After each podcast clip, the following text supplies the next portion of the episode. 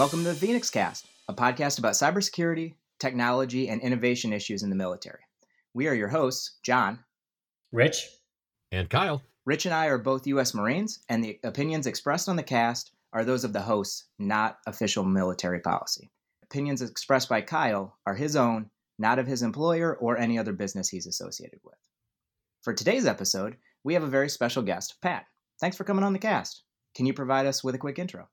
Hi, my name is Pat. Uh, I am also a active duty U.S. Marine uh, with a loose background in naval integration. Ooh, naval integration. All right, so uh, on our uh, last cast, and if you didn't listen to episode one, I'd highly recommend you go back and give it a listen. We talked about cloud adoption, cybersecurity, and some of the issues around that.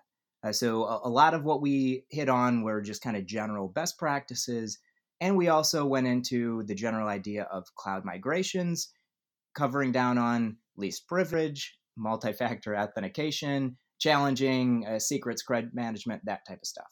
For this episode, episode two, we're going to cover software as a service. And we'll even delve a little bit into user productivity and collaboration, get a little bit into software development, and of course, uh, hit a bit of security. I hope you've prepared yourself for what is likely to be an ultra passionate discussion on cloud service offerings and how they can support the mission of the armed forces. So let's just get right into it. Uh, Kyle, you know, not everybody's going to have a great idea of what SaaS even is. Could you just give it a, give us a quick idea? You know, what is SaaS, and, and give us a little difference between uh, IaaS that we talked about last week. Yeah, absolutely. So we'll, we'll go up and down the spectrum here. So we, we first have IaaS, uh, IaaS, Infrastructure as a Service, which is basically where you, as a customer, pay somebody to give you a piece of hardware. So this is traditionally like DigitalOcean, AWS, Google Cloud, Microsoft Azure, where you're basically going to pay someone to just give you a server to run. Uh, then you move up the stack a little bit and you get to Platform as a Service, PaaS or PaaS, which is basically where someone gives you an infrastructure that you can run code on without really needing to worry about any of the underlying hardware or any of the underlying uh, equipment in any way. So this is things like AWS Elastic Beanstalk, Google App Engine, uh, Windows on Azure, or managed AD services as well. Then you go up to SaaS, Software as a Service, SaaS, and these are just where you get to be a customer and use a thing. Uh, most of these are usually built through some sort of web interface. So these are the traditional things: Google apps like Gmail and Google Drive, Dropbox, Salesforce, WebEx, GoToMeeting, anything where you just get to use it and you know either use it for free via web or pay somebody a small monthly fee. That's SaaS. And if you want to get into a little bit more about the uh, different flavors of moving up the stack of platform as a service, you can get into containers as a service, serverless as a service, and it gets really, really muddy once you get past that. So for today's example, we're just going to say SaaS is stuff you get to use without having to ever run the infrastructure for it. Ooh, running stuff without having to do the work. This sounds like my kind of uh, thing. Oh, it's the Rich, dream, man. Oh, yes. Rich, do you have any, uh, like, when you're thinking about SaaS, do you think that that really changes our focus uh, fundamentally between SaaS and IaaS, or is is this just kind of like a marketing thing somebody put on a PowerPoint? We can sound smart by saying it, but as Marines, uh, just the same thing. What do you think? Yeah, so John, an awesome question, right? And to kind of dovetail off of what Kyle said, you know, you can keep moving up this SaaS as you abstract layers away from IT and you get all the way up to like data as a service, right? And people hear that they're like, "Ooh, the data's just doing stuff for me," right? I, I actually don't need to think as a human.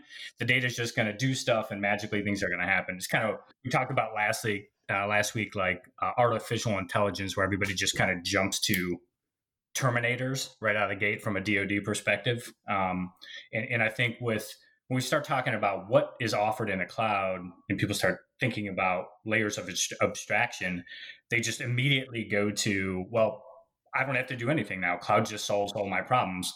Um, so, having said that, um, I know that was kind of a really, really long winded um, introduction there. Uh, but having said that, I do think that uh, software as a service changes our focus. But I kind of want to unpack that really quick and then kind of kick that conversation over uh, to the, the members of the, of the podcast.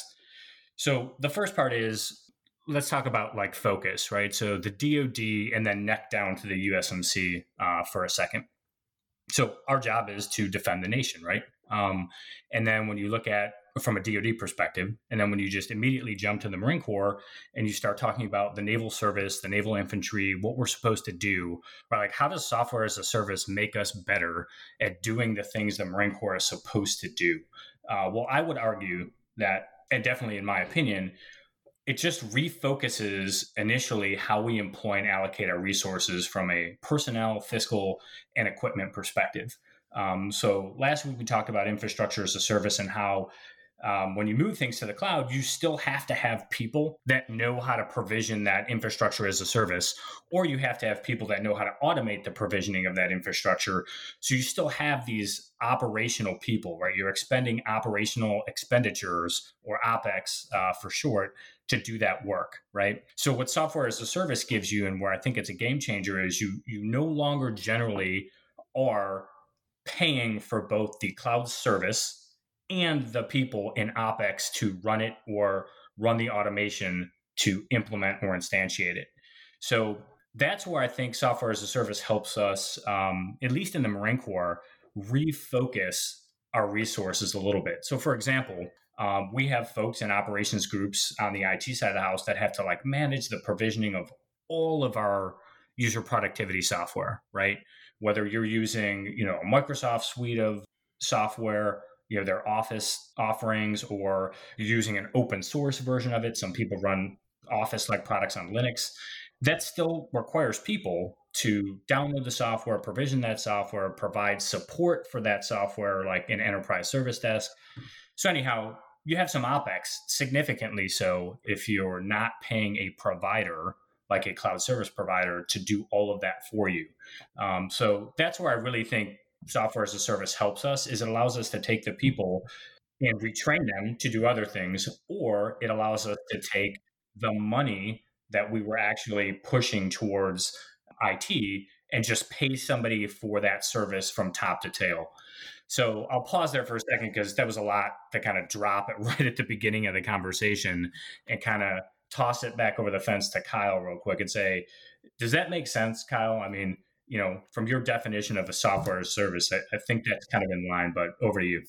Yeah, absolutely. And uh, I'll say this it's important to try to break down understanding all of these, all the things as a services as just a consumption model, right? Like if you have a Gmail account, which you know all of us probably do, we are users of a SaaS product for Gmail, but there are dudes at Google who are running the PaaS for Gmail, and then other people at Google who are managing all of the IaaS that is running on that, and then you know nothing as a service. There are people managing hard drives and CPU and RAM and network in a stack and a rack and all those things. And so, what focusing on choosing to move up that stack or down the stack is a way to choose to focus on things that are more important to driving the value that you want to see, right? Like try to look at this a different way. Your colonel has always enjoyed SaaS with his email because he doesn't have to worry about anything to get it, whether he's using Gmail or Office 365 or just an Outlook client that is running somewhere else, right?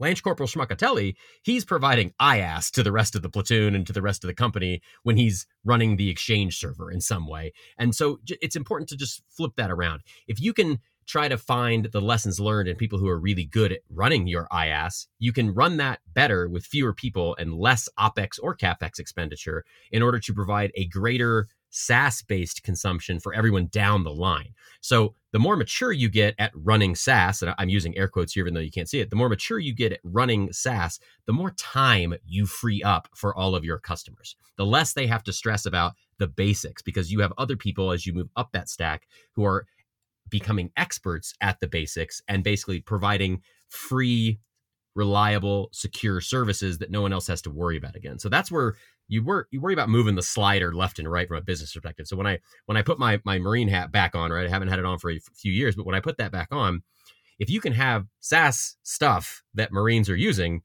those marines don't have to worry about running the infrastructure. They don't have to worry about the platform that the infrastructure is running on, and they don't have to worry about providing the service. They just get to consume. So they can spend the rest of their time, you know, preparing for ops or doing PFTs or annual training or all the things that Marines need to do, in addition to defending the nation. And it's just a, a method to kind of give everyone time back in their life. Yeah. So Kyle, um, thanks so much, brother. Um, I, I, really think that uh, you know when it comes to this, we can get very technical, um, and I know like this crew loves to do that, right? To jump down, talk tech, all that kind of stuff.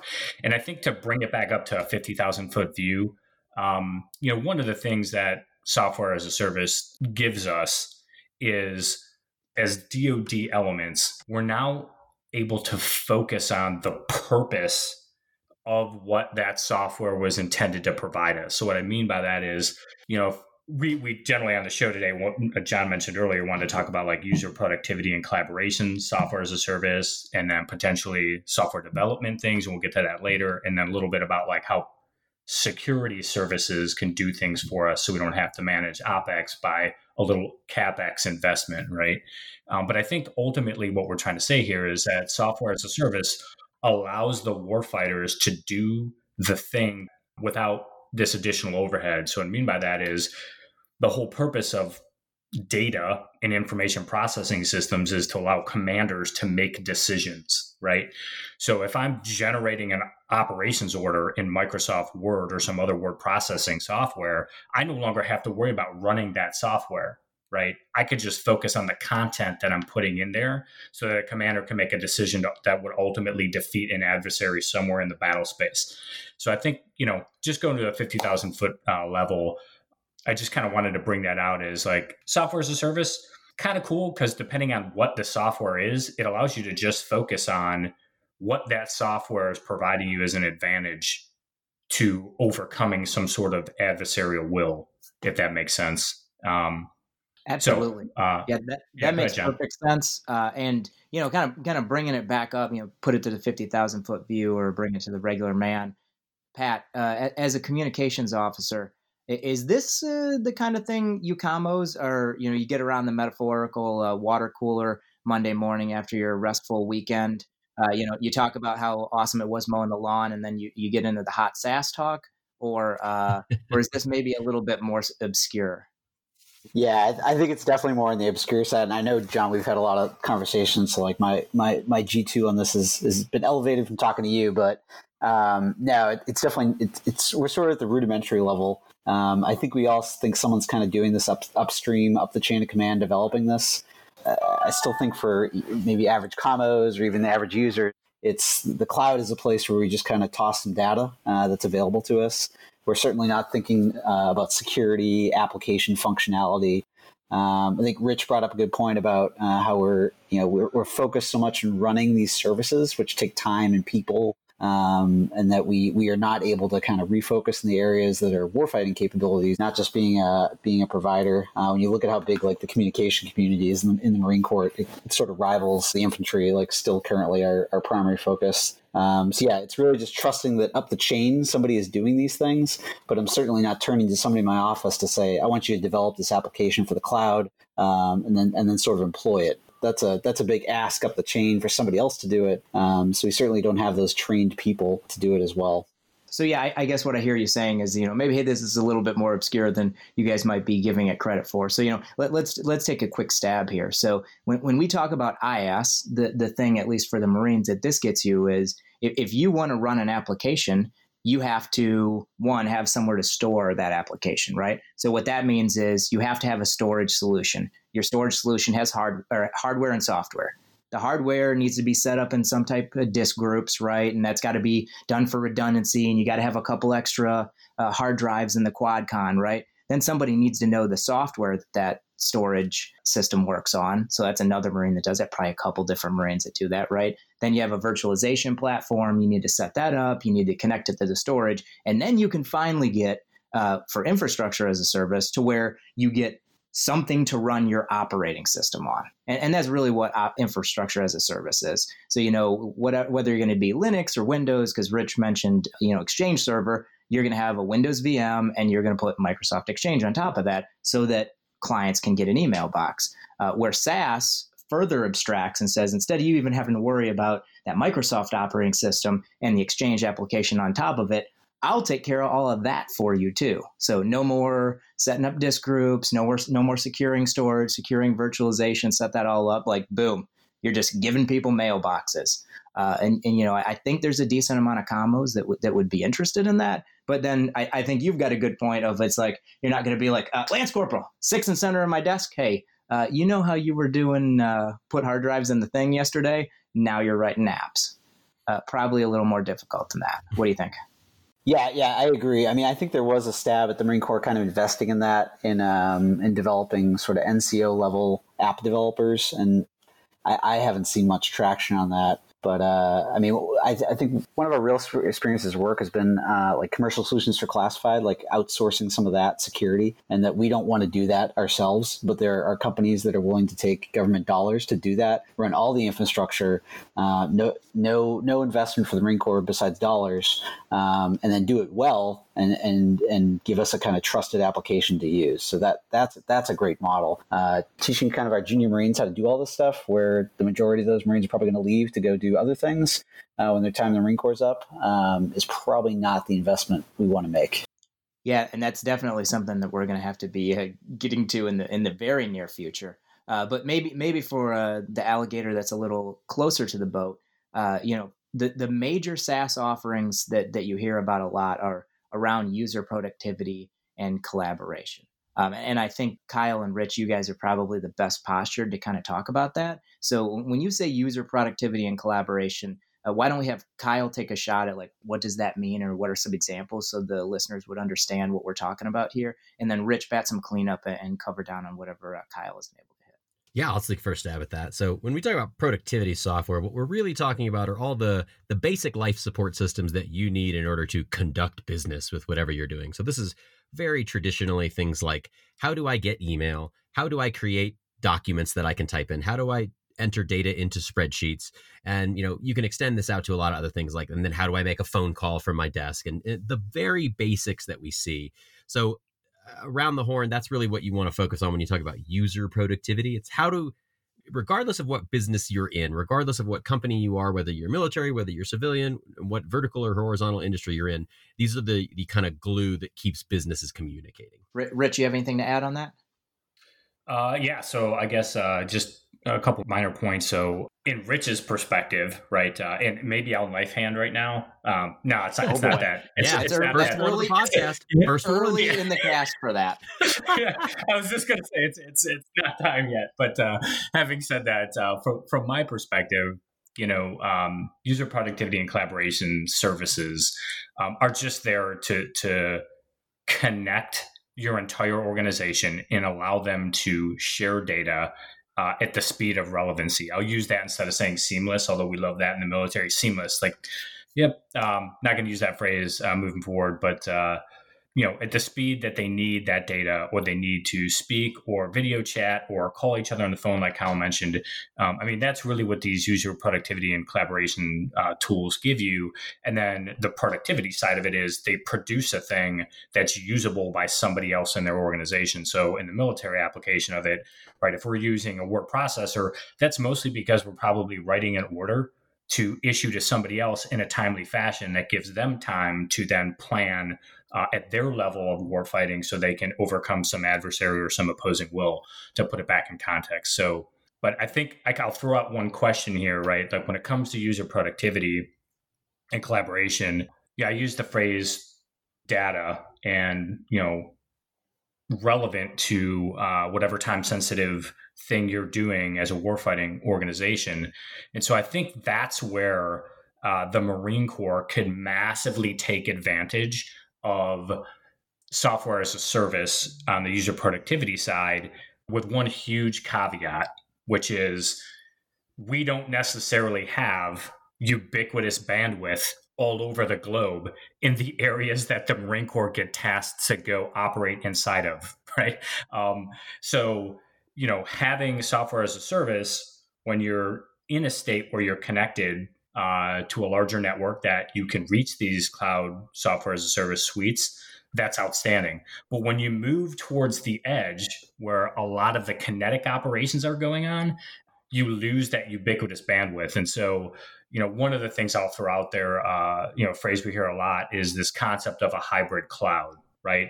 Where you're still going to maintain some of this on premise capability and software, and then you're going to try to integrate it with that software as a service that exists somewhere else where you could take advantage of the initial capital investment, which is hopefully less than your long term sustainment profile that you're currently using now, to get rid of some of that OPEX to run the software. So, you know, Kyle, Pat, I don't know what you guys' thought are on that, but but I'll turn it over to you guys for any further discussion there. Yeah, I mean, loosely, I agree. I think that whenever you're talking about those things, you, you kind of put it there, the connective tissue, right? It's it's how do you move ones and zeros from point A to point B, and the farther away you get, right? It's not any clime in place with a good fiber connection. It's any clime in place, and those will rarely have a good fiber connection. So we have to be very cautious about how how much you can communicate when you're when you're forward, how much you can communicate from just a quantity perspective. And so you've got to start doing things like edge caching and bringing suites out that can offload some of that capability. Yeah, just just uh, like transport matters. Um, I, I, always like the analogy of like scavenging for transport. You think of like the 16 year old kid that knows all the Wi-Fi connections all over their, their entire town. Like that, that's kind of how the Marine Corps is going to operate in some of these places of just, you know, 5G, LTE, uh, Wi-Fi, fiber, however we can get it, as long as I can get some transport. But then you got to think about what you're what you're putting over that and what you you have the ability to put over that. So are we developing a business network that we're going to use in the battlefield, or is it a battlefield network they're going to use in the office? It's uh, I, I I'm I'm kind of I go back and forth between is our current network our warfighting network, or is there some other network we haven't created yet, maybe in conjunction with the Navy? Yeah, yeah, that, yeah. That make that makes a bunch of sense. Uh, and then the the other thing, which you know we really kind of haven't talked about is you know the reason why SaaS and, and really cloud in general, the reason that makes sense is because it's a big pot for everybody to kind of pull from. Ginormous data centers with similar capabilities, right? And and in my opinion, the more that we kind of militarize this or make it niche, all the benefits of software as a service, which is generally cost, all the benefits of that start going away when you have lance corporals carrying tactical cloudlets in their backpacks, you're crazy if you think you're going to be going at the same uh, subscription model pricing that you're going to be paying for standard SaaS. And oh, by the way, uh, standard SaaS isn't so radically cheap uh, that going way more expensive than that is something that's going to work. I, I think realistically, as a military, if we're not going into this open eyed to the fact that this could get wickedly expensive if we try to make this a shoe that fits at all times. Anybody have any thoughts on that? Yeah, so um, I'll take that one. I'll pick that one up, John. So, um, yes, so you kind of hit on what I would. Uh, I'm going to use a, a, bad phrase, guys. I'm sorry. Uh, I'm going to use the word governance. Uh, so, Barf. if you want to, yeah, I figured you'd do that right now. But uh, unsubscribe. Use, unsubscribe. Rich is no longer a host. Cool. Um, so yeah, uh, but it's it's super important, right? As an organization, that we actually can monitor the budget, right? And, and this is not a new concept, right? Um, and we talked about this a little bit on the first episode about how acquisitions is kind of catching up to um, this more lean, agile process of like developing software but is nowhere near kind of where the, the private sector is, right? So just knowing how much we can forecast with like these cloud service calculators that Kyle mentioned last episode. And then two, um, how we monitor that in somewhat of near real time and set thresholds so that when you're expending money right? We're monitoring that and say, oh, you're about to reach your threshold for next month because most cloud billing happens on a monthly cycle. That's not new to anybody. But just monitoring that threshold is super important. And so that's what I mean by governance. It's not so much like the policies as it is how are you governing your actual like financial expenditure uh, and, and your planning and your forecasting. Um, I guess one thing I'll say to that end is I've seen um, on the very, very mature end of the spectrum, organizations do things like a credit report, right? Where inside of their organization, their business units, right, or their warfighting elements actually plan, like budget, like you would run your home budget for how much money you're going to expend over the next six months, right? And then you actually get graded on how close to that planning factor did you uh, underrun it? Did you overseed it? Right? Um, and then you get kind of a score uh, on the on the far left side of that maturity spectrum. Um, it's oh my god, I got some money. Clouds right now. Click, click, click, click, click, and then budget is zero, and you're owing money at the end of the uh, end of the billing period, not knowing if you even got the value that you thought you were investing with that capex. So. Um, I'll pause there for a second. I just think governance is important, um, and and governance in an automated fashion. Then you're then you're really winning I don't know if that answers your question or not, John. I kind of ranted there a bit. Yeah, no, and I, I think you definitely caught it. Uh, you know, Pat, I, I, had a question about this for you, and obviously keeping OPSEC and capabilities in mind. Um, when, when you think of ubiquitous user productivity or collaboration. Like if you could snap your fingers and have any capability you wanted, could you think of some, especially in the in the setting of naval integration? Can you think that maybe we have some some gains to make here, or can you see there being some game changing technologies if you could just spin up a uh, a licensing and be able to do you know thing X uh, with the Navy today? Yeah, it's a. Um, I'm going to use seamless again, but uh, it's. I mean, it, it, We want that like the Navy Marine Corps team wants this like seamless network that shifts from ship to shore and shore back to ship, and the Navy providing a service um, uh, on ship. Maybe the Marine Corps transitions ashore. Maybe it's supporting another Navy entity ashore. So now it's the Navy supporting, or the Marine Corps supporting the Navy. Um, we don't have that right now. Instead, it's still like a juggling of six different email addresses uh, to collaborate um, with with a cell phone that's not not connected in any way to to your network. Um, so it's just not the the sort of user experience you want. You're, you're juggling email accounts and phone numbers um, instead of something that uh, kind of as you hop around maybe a different AO, um, it's doing all the traversing for you. It's it's seamless to the user. You, you have that same user experience on your piece of hardware regardless of what network you're connected to. Um, we just we just don't have that. I don't know what that solution looks like. I'm sure that's high intensive bandwidth as well, uh, which is a reality we kind of need to get our arms around too. Yeah, I don't I don't know what the magic snap of the fingers necessarily is for it. Yeah, yeah. I, I mean that makes sense. I like just giving you an idea. So uh, without going into the specifics here, I would say you know there are Marine Expeditionary Unit kind of like phases of training that you go through and and who is to say that we don't add an additional phase of training where you get the chance to go through the rapid response planning process once or twice before you even physically meet each other. I'm thinking through mentally what we had to do in those things. You know, on ship, you don't have any, you know, massive hundred thousand person or hundreds or thousands of person meeting spaces. So a lot of times everybody has to just go back to their workspace individually and work on this stuff anyways. Who's to say you can't do that uh, from a collaboration room geographically isolated from each other. And I think that the world we're living in right now in a global pandemic scenario is really training the entire global population on exactly how to do that thing, right? Like, I'm really comfortable sitting with a button up shirt and basketball shorts on and being professional AF as we video conference, you know, with nobody else around me on a call with 20 or 30 other people. So, mm. as much as uh, it, it's an absolutely terrible tragedy that's happening worldwide. We're finding some interesting silver linings in our ability to really realize that we can get a lot done over video chat or remote distributed work and meeting environments. Yeah, I like your top half professional uh, concept there. Oh, yeah, it's always business on the top, guys.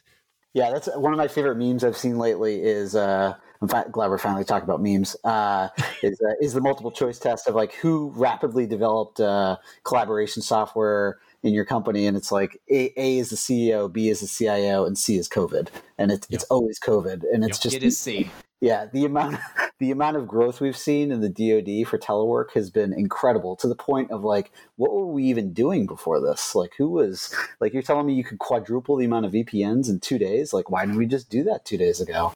Um, so yeah, and, and like the ability to onboard people with some of these collaborative applications where I think we were going to have to set up all these how tos and how to do has been pretty minimal. Like people really embraced it and kind of ran with it. And the way you're able to kind of scale up to chatting, to talking, to video, to all right, we've got that synced up, we can kind of scale back down to chatting with each other and just text is, is just really incredible. And you're seeing that across those are that's 18 year olds to you know 50 year olds that are kind of embracing this this software and learning how to get things done. Yeah, there's yeah, a lot of people yeah. out there who were naysayers about remote work, uh, you know, eight weeks ago, who now are really realizing that there's no limit to what you can get done from right. behind your monitor screen. Yeah, knife hands are tough virtually, so that's true. We need an emoji for that. yeah. Well, speaking of that, right? Um, I do think I no, I, I promise I'm I am not virtually knife handing right now, but uh, I will say this much, right?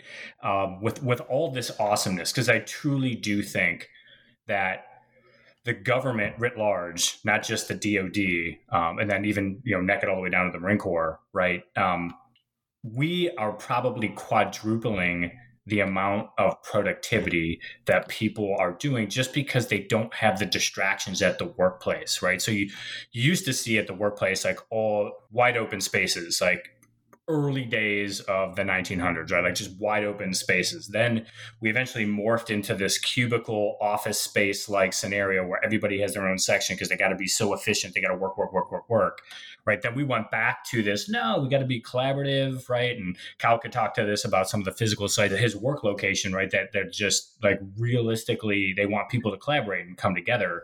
And then, but as a result of that, we try to do that in the DoD. And then what ends up happening is people just walk around and start randomly talking about things that they find interesting. And so now we've gone into the space where people are at home doing work and they're being super productive and efficient. But one of the things, and this is where I was going to talk about potential, um, you know, shortcomings, is I truly think, and we talked earlier about data being the, the focus and decision making and supporting warfighting functions um, one of the things that is the huge challenge right now, I think, for the DoD is like, how do I make this data available? So it's not like just magically, boom, right? Like COVID happened, we dealt with all the tragedy associated with it. There's some silver linings, and now we're like winning, right? For definition of winning, meaning people have access, they can collaborate with each other.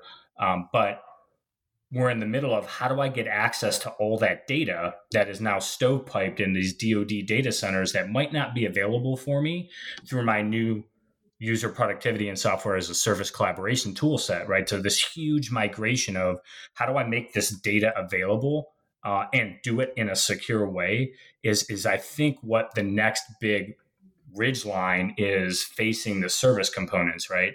Like that that is not a trivial thing to overcome, especially when you have contractual obligations with folks and, and, organizations either in the defense industrial base or in the private sector that are supporting you as contractors. So um, I don't know what you guys' thought are about that, but you know I really want to focus on this data component because I do think the software as a service from a user productivity perspective, it allows us to become massively productive, but we actually have to have a deliberate plan to make the data available. So I turn that over to the crew. Yeah, yeah, it completely makes sense. And I, I tell you what, what we'll do is we'll just transition this to our kind of like outro bullet for uh, the user productivity and collaboration piece. So uh, all of what Rich said, kind of like summarize this another way, and we'll we'll go uh, Kyle and then Rich and then Pat. Uh, so, do you think the thing limiting us right now is it the technology, i.e., the bandwidth or the the actual tech that's available to do this uh, productivity and collaboration or do you think it is a little bit more of what kyle kind of got at of like we've been able to do this for a while we just haven't wrapped our heads around or so so is it a mindset is it technology or is it a mindset thing oh. and, and kyle we'll start with you because you are probably oh, yeah. the furthest in the spectrum of you know mindset equals money and like you talked about on the last cast like it, it, there is something very freeing about the fact that it doesn't matter what anybody kind of says or thinks at the end of the day there's kind of like a dollar value associated so like you're either doing it or not. Yeah so I, I will say this and i feel super passionate about this. We are not limited by technology in any way to solving that problem today.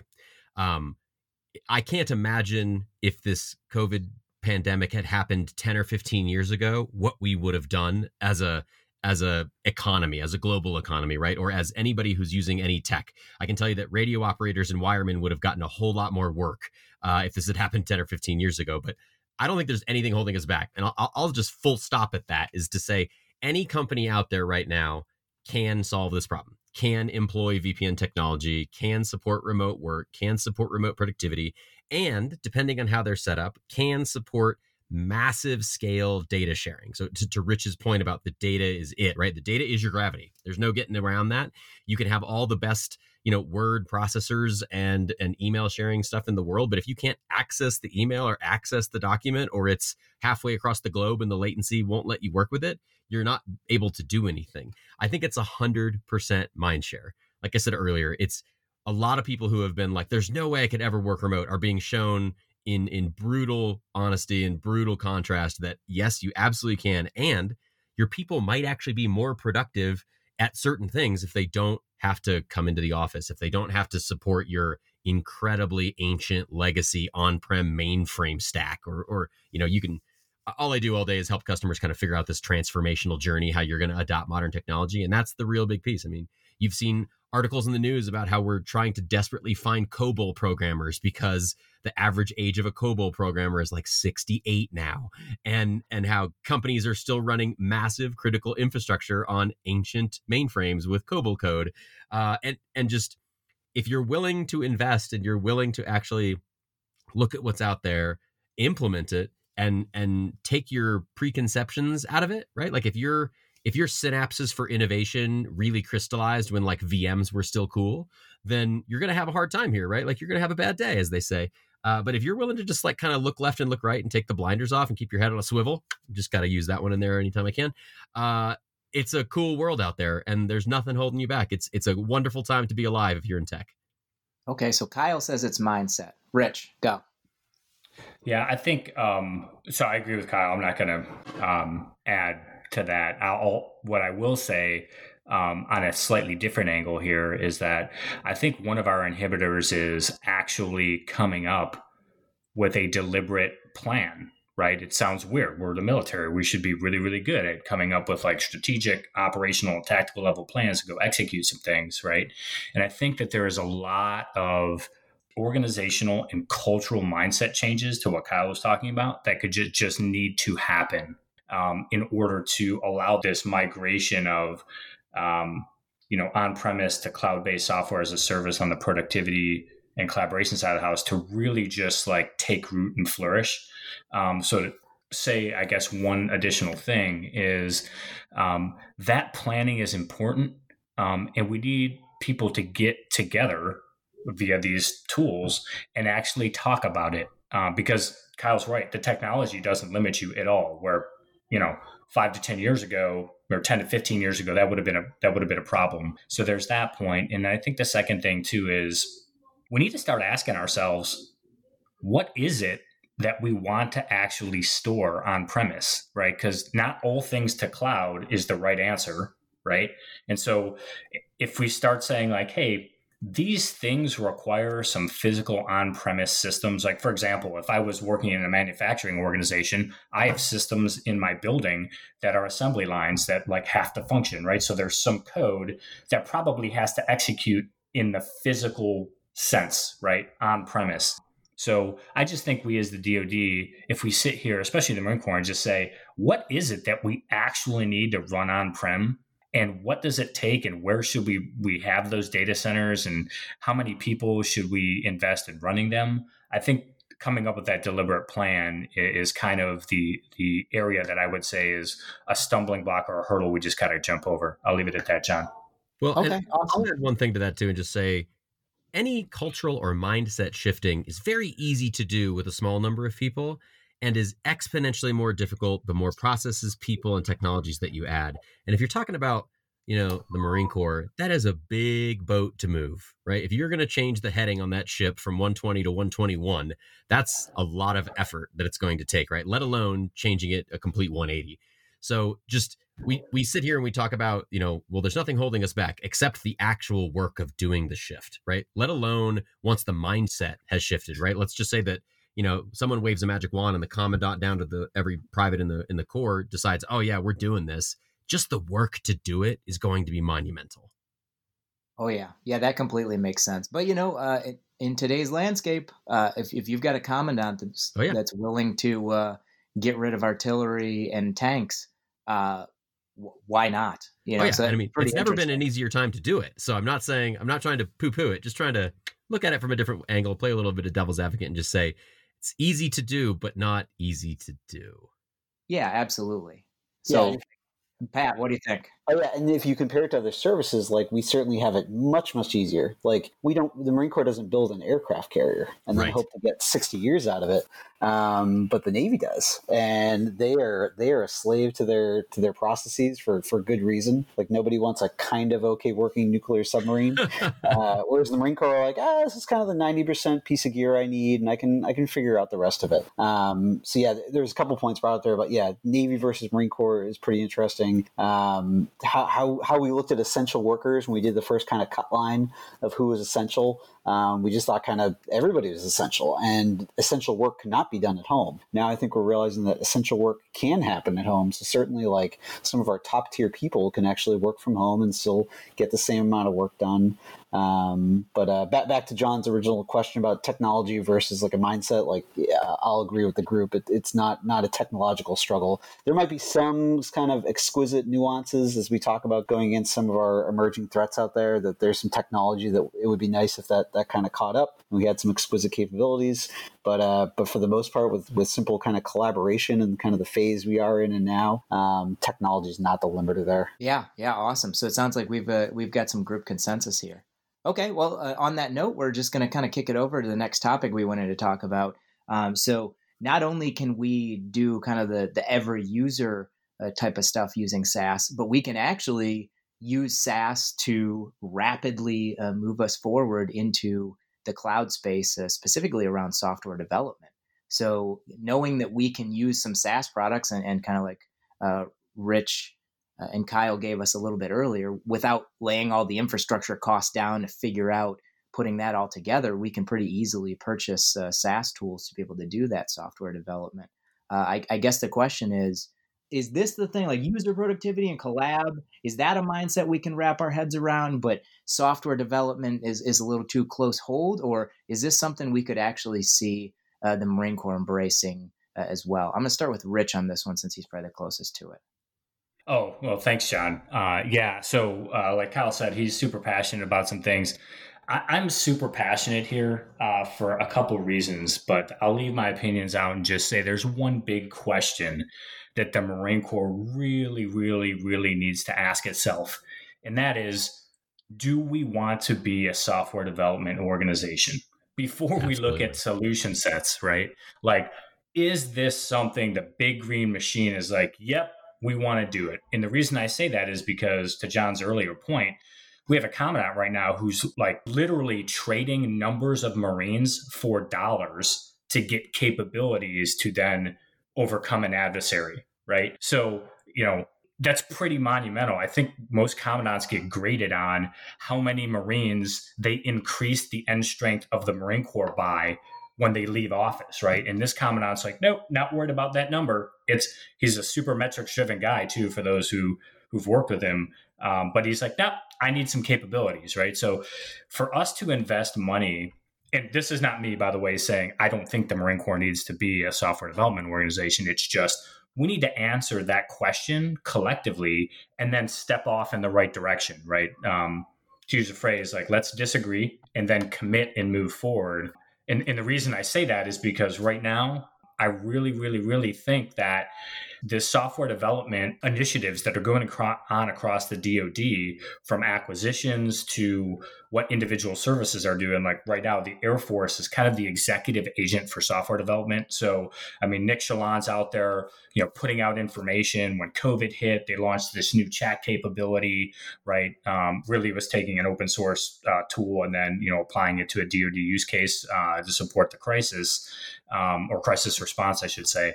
But um, my, my point in, in this whole rant is we need to decide if we're going to do that, right? Most organizations will say that software development and IT operations are kind of just inherently part of what you do now. You should just factor that into your business operation.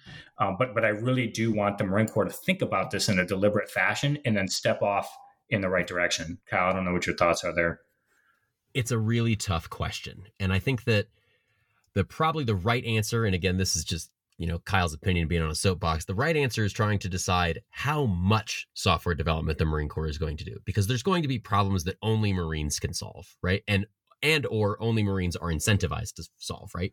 If you have to go convince someone in the Air Force or the Navy or at the DoD level to care about something that maybe they don't have context on, it's really tough. But you have to decide if you're going to put software development, you know, down to the regimental level, or are you keeping that at headquarters, or are you going to outsource that to something, you know, at the MCNOSC or some other higher level function?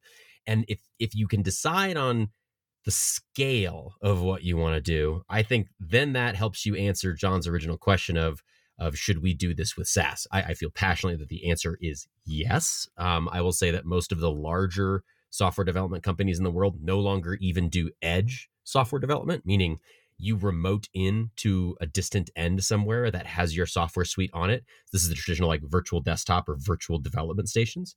And that's that's the way I would go forward. Like if I had to recommend a path forward, please, please, please don't try to like install a code editor on your local desktop or anything like that. Th- that way there be dragons. All right. I think that's some uh, that's some pretty good uh, advice there, Kyle. Thanks. And, and Rich, thanks for outlining that.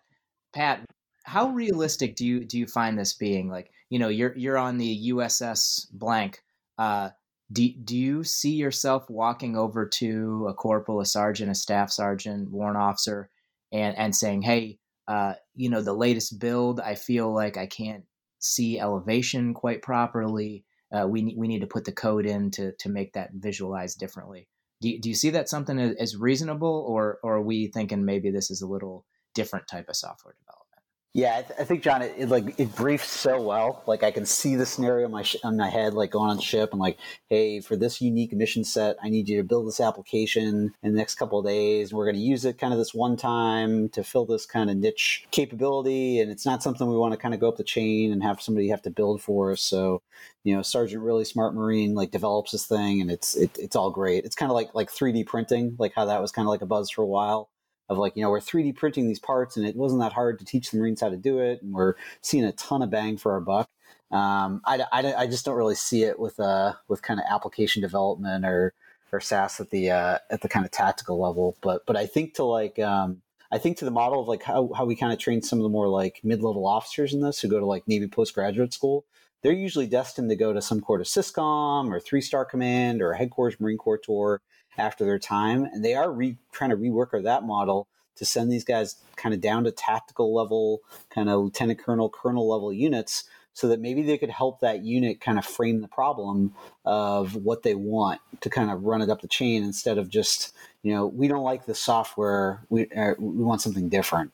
Um, so maybe that's kind of like meeting in the middle with it where you're not really doing development but at least you're providing some sort of technical input to it. Um, i don't know if that's a solution I think there's a couple middle grounds that you could do here also of you could provide toolkits to anyone at any level, right? Like you could be Lance Corporal Schmuckatelli or you could be Major Schmuckatelli, and you have all the tools that you need to do some sort of prototyping, right? If you hate a piece of software and you think you can build something better, like there's really cool tools that are out there that you can use that are all, you know, SaaS based or remote development based, where you could just go build something, right? Build a prototype, see if it works, really do that sort of uh, scrappy you know, in, in the civilian world, it's the scrappy startup idea, but really it's like, you know, Marines getting stuff done, just like they've done for hundreds of years, and just try that out. If it works, now you've got a business case that you can take to your higher command and say, hey, look, this increased our productivity by X, right?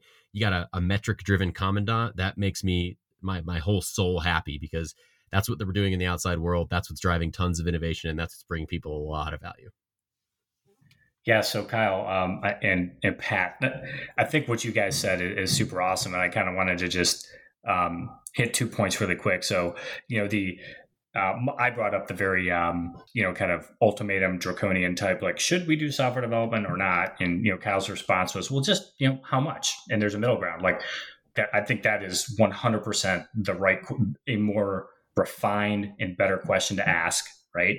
And then two, you know, Pat's talking about. Um, doing software development, right, on whatever scale of development you're talking about at the tactical, operational, strategic level of war, right? I think in my you know kind of analysis of the subject is when we take the how much development to um, you know Pat mentioned the 0673 Cyber Application Developer MOS right for the win.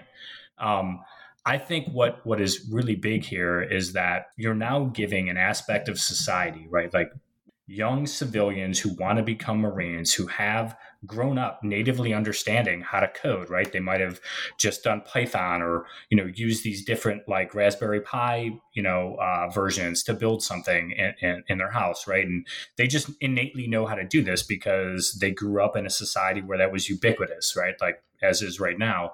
So we want those people in the Marine Corps. We need those people in the Marine Corps. Now, will they be building the, you know, the next HIMARS um, application or the next F thirty five application that like does all the awesome stuff. You know, Pat talked about like you know we want to make sure that that nuclear sub software works really really good and is really really secure. But you know, I know near and dear to John's heart is like, let's just script and automate things that we do multiple Something. times on a daily basis, right? So that there's no human error. Like the level of what Kyle talked about, how much development, right? And then Pat talking about, well, who's doing what at what level of warfare in this new MOS, I think it's going to be really hard to, on a, you know, NCO paycheck or below, bring in uh, really experienced application developers. Um, but you don't want to like not have a place for people in society to serve with the tree suit in the Marine Corps that have a skill set that you know they're apprenticing and they want to get all the way up to like the master with. So I don't know what your guys' thoughts are on that.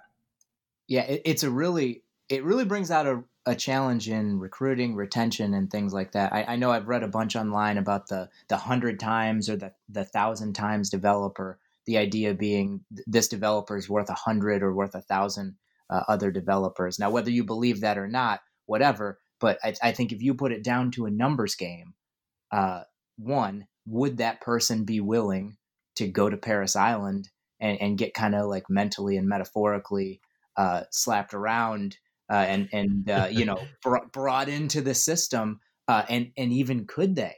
Are they going to meet height weight standards? You know, do they have outer regs tattoos that make them not able to do military service? there's an awful lot of questions. And I think when you run the numbers, there's going to be a small number of people that are even able to do that. And if we're serious about this, we're going to need a couple of those hundred times and thousand times. And maybe the right answer is have them all wear green. You know, uh, it, it could be kind of a different paradigm. I will say this as someone who has been in the outside world for a while now and, and was very successful in the Marines the Venn diagram overlap of, you know, 10x developers, people qualified to join the Marines, and people who want to join the Marines is going to be an extremely small overlap to the point where planning around that is just going to be recruitment nightmare, retention nightmare. And I, this is my personal opinion on it if the Marine Corps thinks that they are going to gain, train, and retain people who can probably make, you know, 10 times more money in the outside world, that's going to be a really difficult ask. And I think that trying to breed that level internally, just keeping keeping things real, is going to be a, a, a setup for unsuccessfulness. Yeah, I, I, won't say where it came around, but we have affectionately started terming this unicorn hunting. Um, oh yeah, because I, I think it kind of gets at what you're saying. So mm-hmm. hey, in the interest of time, I think we need to move past this one though. Uh, awesome uh, stuff that we talked about here, but if we left this cast without talking about uh, security around SaaS, uh, we would we would be missing a pretty major point. Uh, so let, us get into this with the the remaining time that we have, and and instead of introing it too much, I'm just going to kick it right over to uh, Rich, who may or may not have ranted about this from time to time. Rich. uh, yeah, I'll actually keep this one short and turn it over to the rest of the crew. But so when you look at software as a service, right? Especially, let's talk on the user productivity side because it's, it's just right now it's the right time to have this conversation, right? Um, one of the things the adversary you know is looking at is like everybody's online, right? So I mean, even you you go and look at the like the COVID case map, right, where you could see, uh, you know, and then we have bad guys dropping malware on the site and getting drive-by downloads of bad stuff. So it's important, right, to to secure you know not only just uh, the software as a service but you know also just the basics of security and using your web browser because you're at home uh, but but having said that getting back to saas for a second this is where you're going to pay some money on top of paying some money for your capex investments, right? Um, and the question I think here is, you know, what what level of security are you looking for, right? And um, you know, how do you implement that in a software as service type environment? And, and what I mean by that is, in theory, you're paying a managed service provider to give you a service, right? Some of the managed service providers, well, all of them have you know security offerings that go along with uh, the user productivity suite. So, for example, like if I use a Microsoft product, I could pay X money for a different type of license that gives me security, right? To use Kyle's phrase from last week, like you know, click add to cart for security, done, right? Yeah. I just throw a little money out there. So I think I think what organizations have to be concerned about here is when you're buying these tools as a service, you need to pay attention to what security posture you want to have and then what services are available for you to pay for as a fee and, and what things you just want to do on your own by like actually capturing some log data in the cloud from that software as a service and then doing some analysis yourself. So I think there's a balance there. I don't really have the right like 100% solution here but you know and this is kind of where i was looking for for kyle's input you know we talked last week about multi-factor auth and constantly challenging folks that have permissions they don't routinely use right like you know this is non-trivial and it costs a lot of money if you're if you're not thinking about this from an efficiency perspective. So you know kyle i'll, I'll turn over to you for your thoughts there.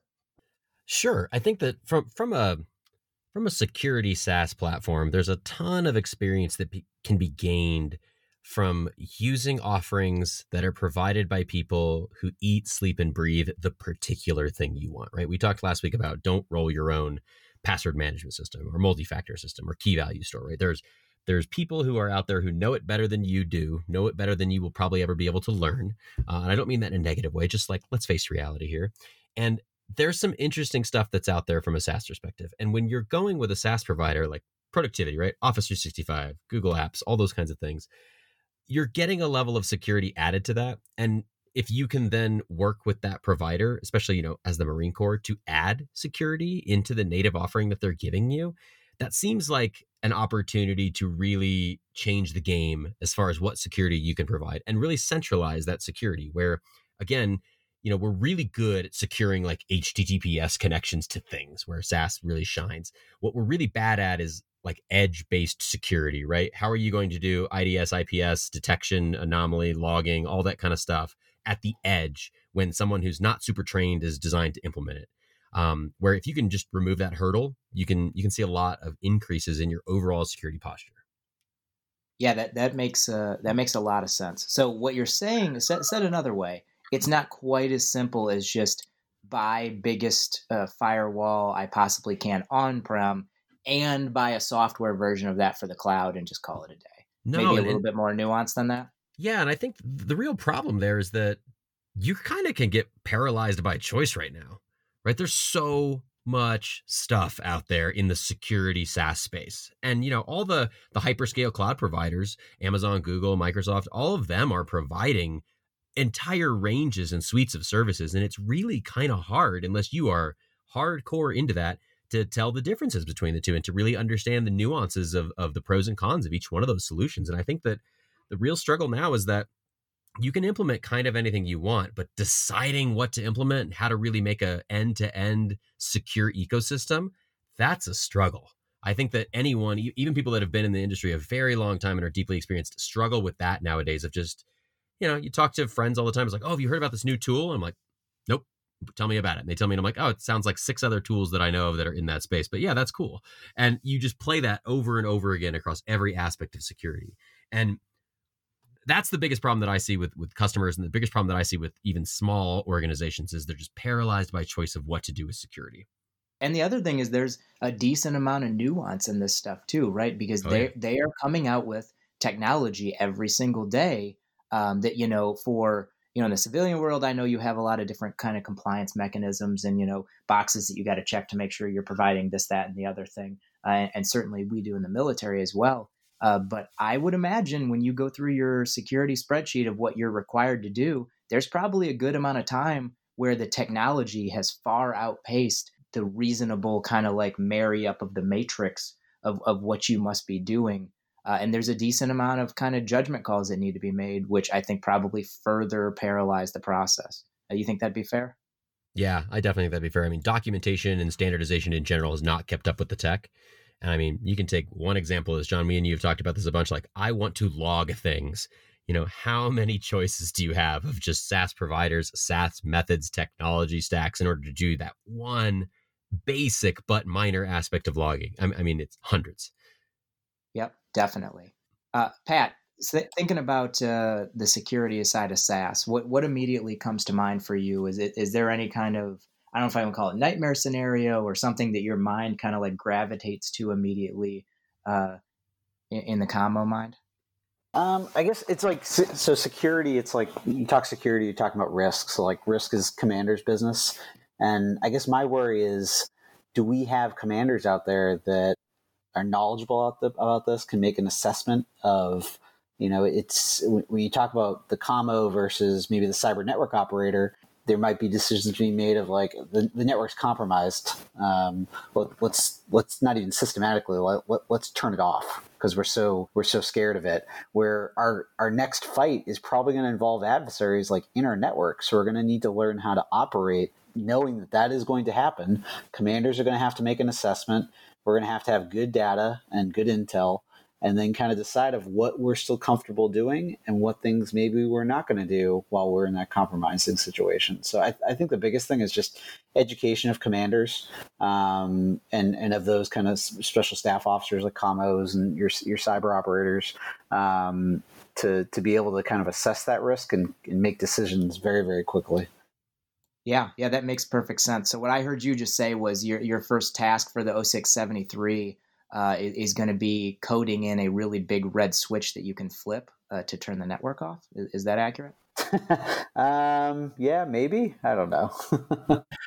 yeah. So on, on uh, go ahead, Rich. Yeah, thanks. Um, so yeah, I, I, one of the things that I I think is super um, awesome about this discussion we're having right now is that Kyle brought this up and, and, and Pat did um, from different perspectives. So Kyle's saying, you know, from a from a large cloud service provider perspective, um, there's all these offerings and a million tools, and, and it's great that like there's people passionate about building software security tools, right? Um, but one of the biggest problems um, you know, uh, dare I say, come back to like the whole requirements process inside of the DoD. Um, we need to actually look at what it is we're trying to do before we look at all the tools, because to Kyle's point, there's so many tools now and so many different price points that are normalizing out. It's it's hard to pick, right? So you kind of got to look at your organization and say, you know, I also don't want my security professionals whose job it is to monitor these systems, right, to actually get so much alert fatigue they don't know what's going on. So if I have a security information event management system and this cloud provider and that cloud provider and one on-prem and in this specific enclave that doesn't have any network connections, anything else, like they have a really hard time doing what people call like the swivel chair, right? Where they're flipping between all these panes of glass and trying to maintain some sense of continuity in their brain and, and situational awareness. And then, you know, you have the commander's risk perspective that Pat brought up. And I think that's super important, right? That commanders are always making risk decisions. They're trained to do that. That's why they're awesome in the roles that they're in. And so we, I think, as tech professionals, have to be able to articulate what a strategy is to them from a software implementation perspective or adoption perspective to say, here's a simple way to assess your risk and then figure out what our acquisition strategy is to buy those things that don't just like get our operators alert fatigue. So, for what it's worth, that's my two cents there, John. Awesome. Yeah, makes perfect sense. Hey, team, this this puts us about at time. Uh, so uh, we're going to start off here with Rich. You get one more shot here. So I'm going to go uh, Rich, uh, Kyle, and then Pat for any final thoughts you have. Yeah, thanks, John. Uh, my final thought here is uh, software as a service. Um, I really do think it'll will allow the the Marine Corps to be more efficient in its resource allocation from finance, you know, personnel and uh, equipment perspective but we just got to get to the business of coming up with deliberate plans to implement some of this stuff because the technology is there as we all said earlier. So let's do what the military does well come up with some operational planning and get after this in a deliberate fashion. I'll turn over to kyle. I agree with that man. Just get started right? Let's figure out some things that work and once you know that they work spread them around. Uh, get people to be able to focus on the things that actually matter, those essential things that they need to be done, and get rid of the minutia that's just eating up time. And uh, you know, to echo things that John says, automate all the things that you can. Don't waste your time doing the same things over and over again. And make sure we're taking care of each other, staying healthy out there, everybody. Pat. Yeah, and then I'll keep with that thing, just just messaging. Like I, I, think this podcast is great. I think mediums like this are great to kind of educate the force of like things are happening, and like you do have a lot of input into what those things are and it also it's also great for challenging leaders to be like, hey, maybe maybe my my plan I thought that was a great, great strategic beacon of light um, isn't so much that, and I need to kind of refocus it, trim it down, and actually actually get say some things and then do those things and then get on with other things. I love it. Say it, do it, get on with it. That one briefs quickly. Yeah. Awesome. Hey, thanks for joining us. Uh, you can connect uh, with the cast on social media by going to twitter.com slash USMC underscore TF Phoenix. That's USMC underscore Tango Foxtrot. P H O E N I X. Uh, Pat, you have any social media you'd like to plug? Uh, I don't. I have a pretty good social media presence, as John knows, but I will keep that on the anonymous side. Interesting. Every cast thus far, uh, we have said OPSEC. Moving on. Love it. Hey, everybody, thanks so much for joining us. And, and listeners, thanks for listening to the cast.